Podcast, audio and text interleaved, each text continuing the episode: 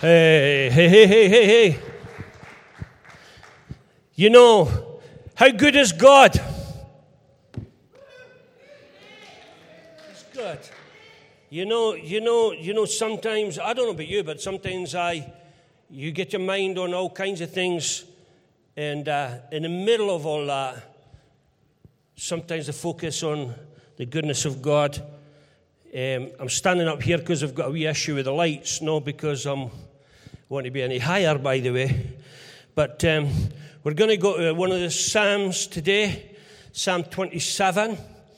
And as has been said already about the Word of God, every single word is God-breathed, full of power. And the Bible says that when the Word goes out, it returns with fruit. And my title for today, as you're maybe looking up, the scriptures is Psalm 27 we're going to speak from, but the title is Decisions. I always thought when I get to my 60s, life would be simpler. How many people know the world is not a simpler place than it was 63 years ago? And it genuinely is a very confusing place for a lot of people. You all right, guys? Some of you are writing notes and reading. Could we get a wee bit of house lights on just for folks that are reading their Bibles, proper Bibles, and the words? That's great. Thanks, guys. So, the world is a very confusing place for a lot of people. People are facing decisions now they didn't have to face many years ago. Businesses are facing decisions, and all kinds of people. And in the midst of all that, the whole world is on a search. The American army, we are told this weekend, has been searching for the head of ISIS, or IS, however you want to call them. They believe they found him and they killed him. The LGBT folks, the lesbian and gay community, are searching high and low for the gay gene. Believers, good believers all over the world are searching. Many are searching for real Christianity, real New Testament community. And there's missional community movements springing up all over Europe at the moment. I've been asked to get involved and help two of the leading ones in Scotland. I'm not sure whether I'll do that or not. I'll just... Everything you come before God, but there is a search going on in the midst of all this, and so I believe that in Psalm 27, a lot of the answers to these questions can be found, and a lot of people, even believers, are responding with a little bit of confusion, a little bit of anxiety, a little bit of fear, what's going on in the world. And how it affects them. How does decisions the government have just made, the Church of Scotland just made, you know, people are making decisions left, right, and centre that affects you and me. But there's absolutely no need for any Christian to up the fear, up the anxiety, up the confusion, because the Word of God is crystal clear about hope and about heart. Some people do lose heart in the middle of these things, but Psalm 27, let's drip feed on this amazing declaration of faith by David. It says in the first verse, I'll just go through it. The Lord is my light. Apply that to yourself as we walk. The Lord is my light. I've had to move up here because the light issues, I said, but he's the light. You, wherever you are, the Lord is my salvation. Whom shall I fear? The Lord is the strength of my life. Of whom shall I be afraid? When the wicked came against me to eat my flesh, my enemies and foes, they stumbled and fell. Though an army encamp against me, my heart shall not fear. Though war may rise up against me, in this I will be confident. One thing I've desired of the Lord, that I will seek, that I may dwell in the house of the Lord all the days of my life, to behold the beauty of the Lord and to inquire in his temple. For in the time of trouble, he shall hide me in his pavilion. In the secret place of his tabernacle, he shall hide me. He shall set me upon a rock. And now my head shall be lifted up above my enemies all around me. Therefore I will offer sacrifices of joy in his tabernacle. As Elm and I drove down this morning, looking at the wildflowers and the beauty of the countryside, just the joy oozing from creation all around us. And we get to come to the tabernacle, we get to come together and express that joy that God expresses all through his creation. What an honor and privilege. And it says, yes, I will sing. I will sing. I will sing praises to the Lord. Hear, O Lord, when I cry with my voice. Have mercy on me and answer me. When you said, seek my face, my heart said to you, your face I will seek. Your face, Lord, I will seek. Do not hide your face from me. Do not turn your servant away in anger. You have been my help.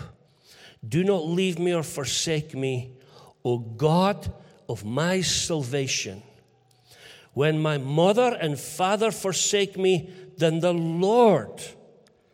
We focus so much on the forsaking and sometimes never get to the Lord will take care of you and lead me in a smooth path because of my enemies. Do not deliver me to the will of my adversaries, for false witnesses have risen up against me, and such breathe out violence. I would have lost heart.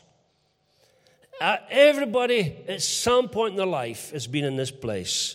You would have, there's a moment, everybody, I'm sure every Christian can relate to this. There's been a moment when it feels like you're about to lose hope or lose heart. And it's beautiful how David engages with us and connects us with the depths, what he's been through. And he says, I would have lost heart unless I had believed that I would see the goodness of the Lord in the land of the living.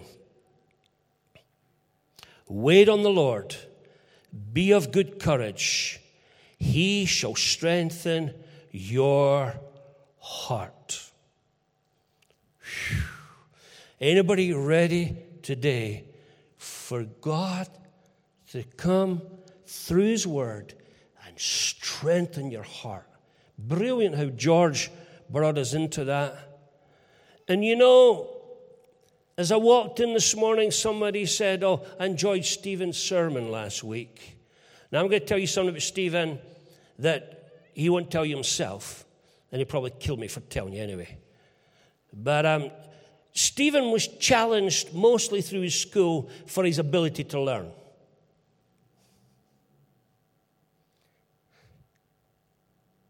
To press through that and preach the word of the living God. How good is the living God? Come on, guys. It's tough sometimes. And that's what David's saying. There is a way when your heart seems lost, when hope seems lost. There's a way to press through and demonstrate the goodness of God. Friend from Sweden in PJ's church got in touch with me last night. He said, you won't believe what happened in my holidays. A little 3-year-old child, or he said something was floating under the water. Something, just floating under the water, something. And he thought, will I look? Will I not? And he goes and has a look. It's a 3-year-old child. Him and his friends, they drag the 3-year-old child onto the beach, and they exhaust themselves. They've done every single means to raise that child from the dead. We don't know if it's dead or whatever, but there's certainly no breathing, no nothing going on. And they come to that point where hope seemed lost. They came to that point where you have a decision to make. And they made a decision. They made a decision. Without that decision, the baby's dead. But they didn't lose heart. And what he said to me, young man, just already a young man in PG's church, and he said, we looked at his body and we were like, you know, embarrassing, but we just said, in Jesus' name, we command life to come back into that body. 3-year-old girl, life by the power and the goodness of God. We could maybe applaud that if you want. It's easy to lose hope. It's easy to lose heart. But there's something running through this psalm that's helped me this week, like no other time I've read this psalm. I saw something in the psalm I'd never seen before. And maybe you have, and you know, I'm just a bit thick times, but I saw in the psalm that your future and your happiness is not determined by your conditions. It's determined by your decisions. David had a choice, and he made the conditions he spelled out for you. For him, it was the same as you and I sometimes, were horrendous. And people are making decisions based on conditions. Oh, things are not good, and who's this, and who's that, and who's, you know. But David made decisions based on his belief and the goodness of God, spelled all the way through Psalm 27. Your decisions determine your future, your happiness, not your conditions. Your conditions may be divorce, they may be sickness, they may be floating under the water, and like there's no, you may feel like that little child. You may feel like I'm under the water and I got no hope, you may feel that. Those conditions never determine your future or your happiness. Your decisions do. And the psalmist is making that clear. He said, if I had not believed, if I had not made a decision to believe, God is good. Three things I'm drawing from this. Your future happiness is determined, number one, by your decisions, not your conditions. 2, your decisions, not your genes. 3, decisions, not your lack. Your future, you may feel you lack everything right now. He's walked out on you. This one's walked out on you. That thing's not, the fridge is empty. Your future is not determined by these conditions. Every single one of these presents you with a glorious opportunity to make a radical, radical decision to believe that regardless of what you see, God is good and comes through every time for you and me. Amen? So if you don't mind, I want to just walk through those three today. And a question I like to ask people, I've been asking recently. It's a question I ask myself. The problem with asking yourself questions, well, especially me, I lie to myself. I kid myself on. I tend to give myself more credit than I'm due. I tend to deceive myself. I tend to, and so the question I ask is, on a scale of 0 to 10, on fire for Jesus, where are you on that scale? On a scale of 0 to 10, in terms of being on fire for Jesus, where would you put yourself? And I'm terrible. I go, maybe 7, maybe 8, maybe 9. Oh, at least 9.9, in a good moment. And you just lie to yourself.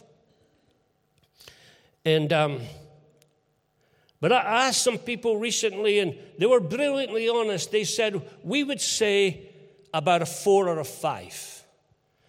And I said to them, what would get you from 4 up to a 10?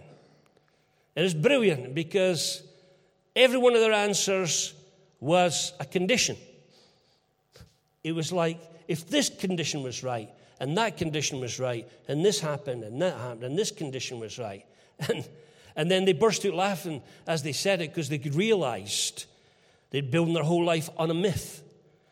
The whole myth that happiness lies somewhere else, or happiness will be down the road. And people set all kinds of goals in life. Nothing wrong with setting goals, but the problem with goals is that happiness is always there. When I hit my 10-stone target, when I hit that marathon under, when I hit that chord right, it's always happiness is. But David is into process goals. He's not so much into goals as process. David is saying happiness doesn't lie in the goal, it lies in the process. It lies in you waking up every moment. And this is what I said to the guys during the week. I said, you are on the scale exactly where you've chosen to be. You're at a 4 or 5 because that's where you've chosen to be. They burst out laughing like, you're 100% right. And you don't need me to tell you, you're more intelligent than me, how to get from 4 to 10. You know how to get to 4 to 10. You get to 4 to 10, like George says, by getting into the Word of God, getting into the face of God, until He comes through and takes you up to that 10. No condition, only the heart condition. And it was great discussion. And because you don't have to wait till Christmas or there's 1,000 people get saved or whatever for that. David's saying, I never lost heart. What he's saying is, I didn't let that thing go down to 0.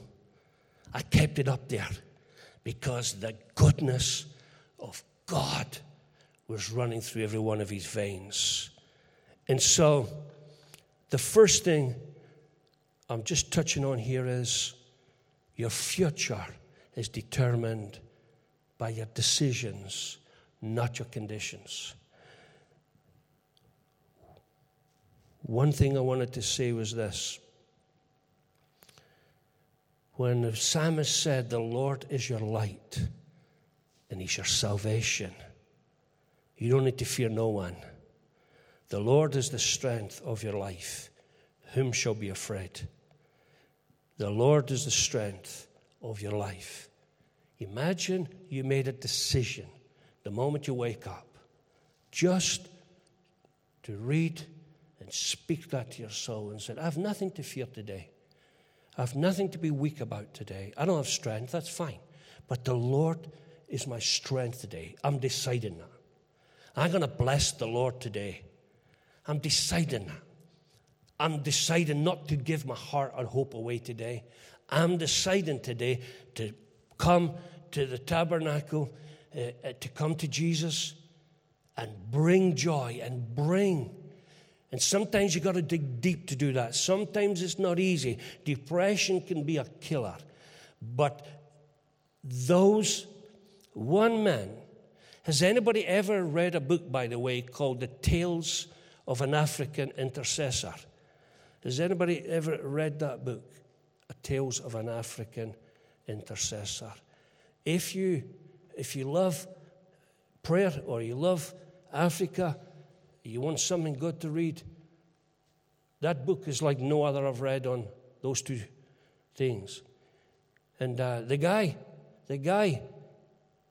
he's into Jesus' face so much. He's fasting and praying so much. He's seen things happen in the Congo, like incredible miracles, and multitudes come to Jesus in very evil conditions. But he made a decision to get in Jesus' face. He made a decision to love the Lord regardless. He made a decision to be a 10.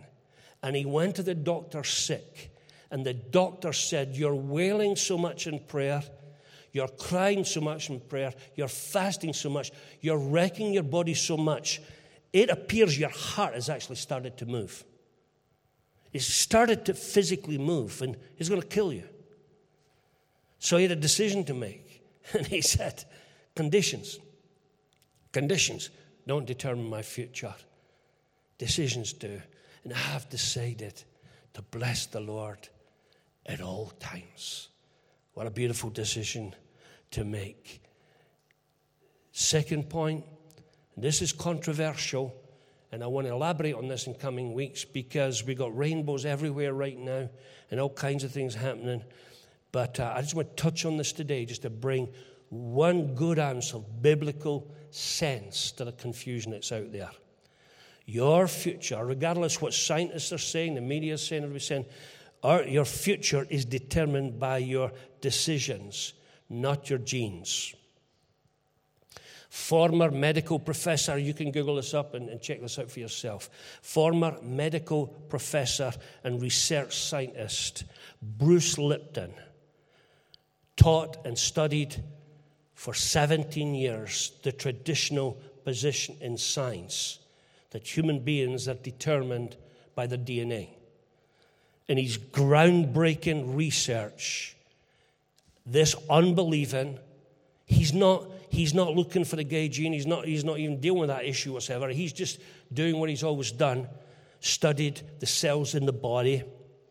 He discovered in his groundbreaking research that genes and DNA do not determine your future. They don't determine your future. That your genes and your DNA is determined by your beliefs and your decisions you make. This is an unbelieving scientist telling us what the Word of God already indicates. Isn't that brilliant? And so this whole search for the gay gene is a complete waste of time, because even if they found one, which they want, even if they found one, that tells us nothing, because we are not determined by our genes or our DNA. We are determined by the decisions and the beliefs that we make. How exciting is that God allows you and me the power to decide to follow him in his goodness. Now, David spells out for us beautifully what we're seeing here. And I've studied and researched on this whole cell thing because I find it fascinating for quite some time. I still know nothing about it. I'm still an amateur, but I stumble across little things from time to time that grab my attention. Now, David Cochran blessed my soul last week when he brought a young man up here, a young, excited man from Chicago. Stephen was doing a good sermon. We had the videos on where we saw that nobody or hardly anybody had invited anybody to church, which I'm cool with, by the way. And I'll explain that in a moment. That freaks people out when I say that sometimes, but I'm totally cool with you never inviting anybody to church in your life again. Don't go away till I explain that. I'll explain that in a minute. Now, here's the amazing thing. Most of the people were saying that Christians never invite them to church. The young man stood here. David said he's only managed to get to one church on his travels in Europe here. Who do you think recommended he come here? Two people from the lesbian and gay community told him, you have to go there. It's a great church. And they told him they are searching for the truth. Searching for the truth. The thing is that I much more believe in the power of the goodness of God. And I've got close friends, very close friends, who are suffering. Their families in the gay community and different ones, and they've been hurt by Christians. And I want to come back to that in a moment and clarify for us what our position is on this.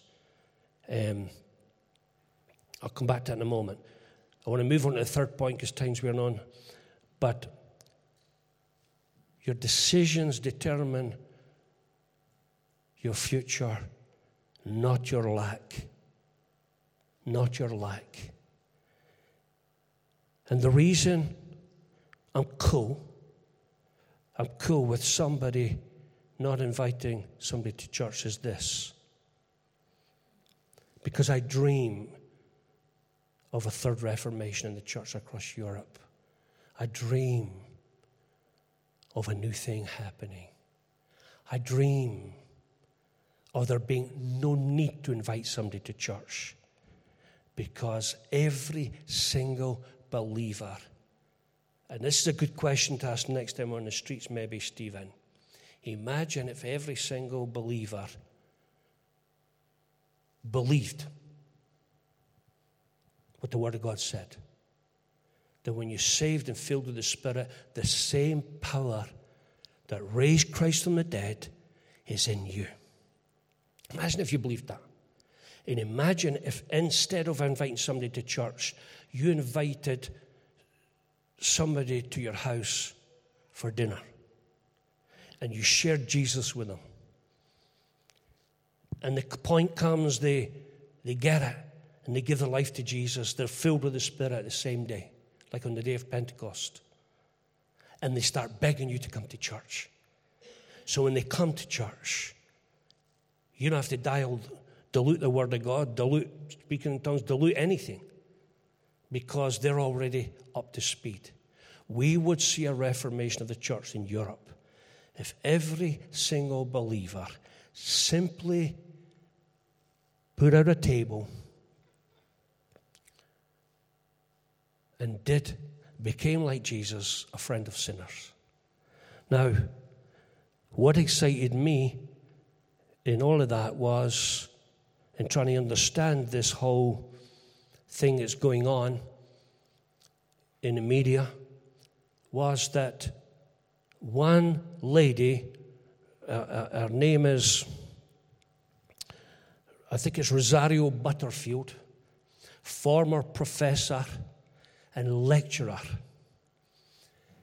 and feminist activist.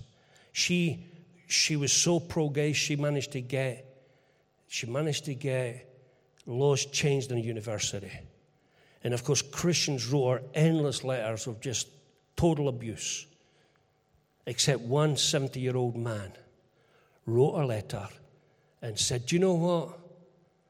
Why don't you come round to my house over a log fire and explain to us? I genuinely do not know where you come from. I don't know." And this lady's a genius in arguments. "I don't know where you come from. I don't know at which point you decided that, which scripture you use." And basically, he was not afraid to get into that world with one intention, to share the goodness, the gospel, and the love of Jesus. Rosario Butterfield went there for supper over 3 years. Over 3 years, he invited her, and not once did he invite her to church, because she said in her own words it would have freaked her out and she'd never been back. She wasn't ready. Now, don't read into that. I tend to be extreme. Don't read into this, never ever invite somebody to church. I will still invite people to church. I'm just emphasizing a point. Is that clear? I'm emphasizing a point. Now, the brilliant thing is 3 years down the road, she gets so radically saved, on fire for Jesus. She marries a pastor, raising her children for Jesus now, and is now a lecturer of the truths of Jesus Christ. And she said something about what he did that will help us, I believe, maybe as a church. She said from day one, he explained to her, "Look, I accept you. I accept you. I don't approve of you, but I accept you." And it was brilliant because he was totally up front. And that is our position in the Vine Church. We accept whoever is searching. Paul describes himself as a chief of sinners. We would have accepted Paul, I think. But maybe we would have said, has he stopped killing Pope? So we hold the traditional biblical view of marriage. We don't agree with the Church of Scotland's decision. We agree with it. But rather than drawing a line in the sand and saying any faith, other faith, or any other community is outside the goodness and love of God, doesn't fit with me. I don't think it fits with the Word of God. I would love to see a revival. I would like to see multitudes of Muslims, they already are, by the way, and multitudes of people in other communities find the truth, and return to a traditional position of the Word of God and in marriage. And I happen to believe that the goodness of God is bigger than our fear, our confusion, or what anybody of the enemy is doing. Can we applaud the Lord Jesus Christ on that? Is that clear, guys? Is that clear? Is that clear? Now, if anybody doesn't understand that or is offended, come and see me. Come and see us, because we're Bible believers.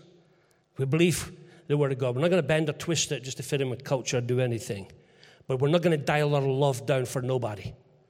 We're going to, up the love, because our Jesus' heart, Mary Magdalene, his heart for Mary Magdalene, it still freaks me out.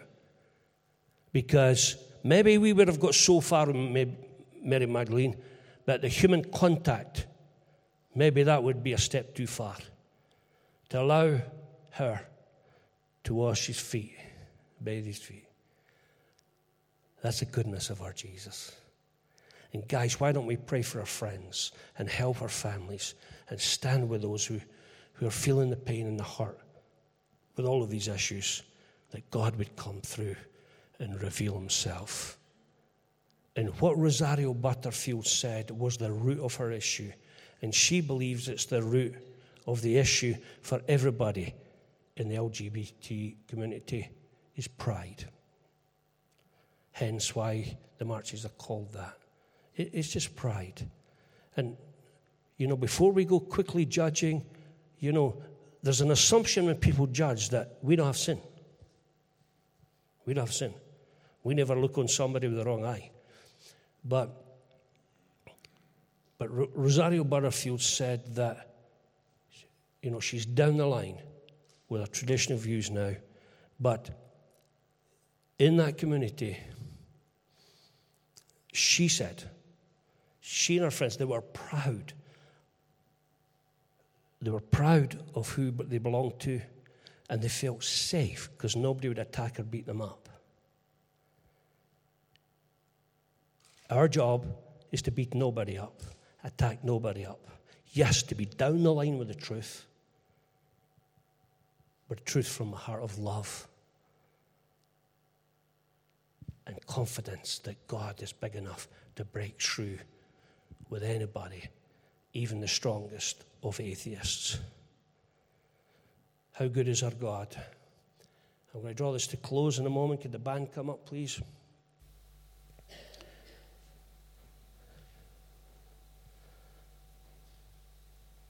Imagine each one of us getting a revelation of the goodness of our God, as David spells it out for us. His goodness for you. A lot of people talk about Daniel, the moment everything changed for Daniel. A lot of people talk about the moment everything changed for Daniel and he had a radical impact with the goodness of God in Babylon. A lot of people talk about that moment when he was praying. He was praying and there was a blockage to his prayer for 21 days. People talk about that being the breakthrough moment. But if you wind the scriptures back a couple of verses, you'll find the moment that defined David. You'll find the moment in the moment that defined Daniel, the moment that defined him was when God spoke to him and said, Daniel, my beloved. That was the moment when you once and for all, whether it's feeding on the word, prayer, worship, but settle in your heart and spirit. The Father loves you, accepts you. It's for you. Here's your light. Here's your salvation. You've nothing to fear. And he could find you in the darkest hole. Whether you believe it or not, he could find you in the darkest hole. Elma and I celebrated 40-something years, 44 I believe it is now, of marriage on Friday. And I went back to some of the old songs. Just dug out some of the songs that we used to play when we met together. And I did something I never did in 44 years. Never did it once. Because I was reflecting back on the day we got married, and I was reflecting back the great friend. We'd come to the Vine, we'd come to the Alpha group that time and met the best people we'd ever met. It was just great friends, great. We thought we'd just died and gone to heaven. But in between that, there was a moment. And apologize, some of you are bored hearing this over and again, but a new touch came. A thought came to me. You need to check out what song was playing that day. And I thought, 44 years ago, how did I find out the song? And I remembered the band, Barclay James Harvest, was playing. It was late at night, maybe 11. We were stoned at our heads on LSD and speed and whatever junk people put in it in those days. They never told you. They just stitched you up. Said it's pure. Stoned at our heads. I can't believe it. Went back and played the song. And the song, in 44 years, never knew this one, was called Him. I thought, Him? In the middle of this drug-ridden 30,000 punks on the banks of the river at Reading. And I checked out the lyrics about Jesus. Because I was so drugged up, the mind never even caught that. How many people know God has the power to short-circuit your mind and get to your heart despite us? Let's applaud the Lord Jesus Christ. He's so good. He loves. So may I finish in saying this. Your conditions come and go, but your future happiness is never determined by your conditions, but by your decisions. Your future is not determined by your genes. Stop worrying about what you are, what you're not. You're determined by what you decide and believe. And your future's not decided. Your fridge might be a bit empty just now. Your marriage might be a bit empty just now. Your happiness, you're like the widow with a little bit of oil maybe. Things are tough, conditions are tough. But no demon, no principality, no power, none can make that decision for you or rob you of that decision. None of them can stop you making a decision today. I'm not ever going to give my hope or heart for God, my family, my friends away ever again. I, like David, I'm making a radical decision. He is my light. He is my salvation. I believe. A couple of times Alan Kelly's text that, just that very verse to me. It's like, when somebody does that to me, it's like winning the lottery. It's just like, boom, this massive injection. And I pray that as we sing this next song, that you would take a moment to park your conditions. There a boy, one kidney now. First chance he gets, here, bopping for Jesus. What a man. How many? I don't know about you, if I'd lost, I'd be like, a little bit. But you can't. There's nothing you can do to take that boy's joy away. If you took the other one away, you still wouldn't take his joy away. He would still, his bones would be like Elijah's. Whom shall I fear? We rebuke you fear in Jesus' name. Let the Holy Spirit come and fill you and complete His word in you today. Let His strength come back. Let His hope, it's not your hope and mine. If it's to do with that, then we're stumped. His hope. He is hope for you, and hope for your family, and hope for your friends, and hope for Europe, and hope for the Muslim, and hope for every community around. Yes, He is hope. And you're going to see. I would have lost hope if I hadn't believed I would see the goodness of God in every single situation. Now, the choice today is not to believe a single word I say, but to believe. Are we going to believe what the Word of God says? Are we going to settle for 4 or 9 or 2 or 3? Or are we going to make a radical decision? I'm getting up every morning. I'm laying hold of that hope. I'm going to feed on this sermon. I'm just going to read it and prophesy to myself every day until it gets through. But I'm going to lay hold of my hope once more. I'm going to lay hope. I'm going to lay hold of heart once more. His heart. And even if there's no cattle in your stall, no fruit on your vine, you and I are still 100% free to come to Him until He breaks through with joy.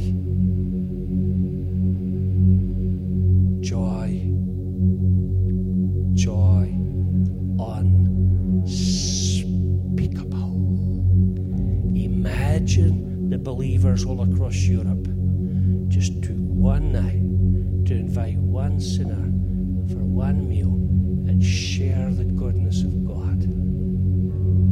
You wouldn't need revival. And by the way, revival won't do it anymore. It's too dead now. Resurrection is what God's coming with.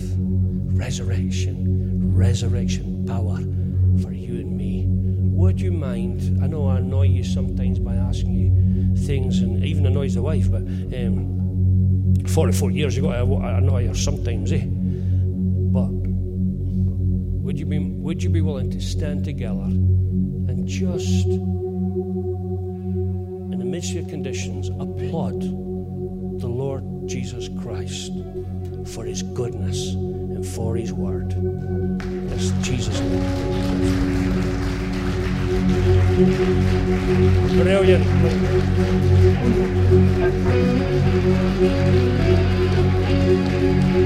Brilliant.